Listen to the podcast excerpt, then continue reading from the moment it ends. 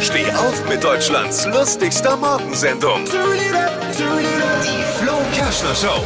Mitbekommen, Schlag den Star am Wochenende. Vincent Weiss, sehr unterhaltsame Ausgabe. Vincent Weiss gegen den Schauspieler Edin Hasanovic. Im letzten Spiel hat er ihn geschlagen, äh, Vincent Weiss.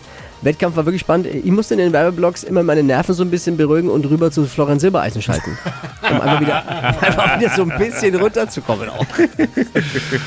Mehr aktuelle Gags von Flo Kerschner jetzt neu im Alle Gags der Show in einem Podcast. Podcast Flo's Gags des Tages. Klick jetzt hitradio n1.de.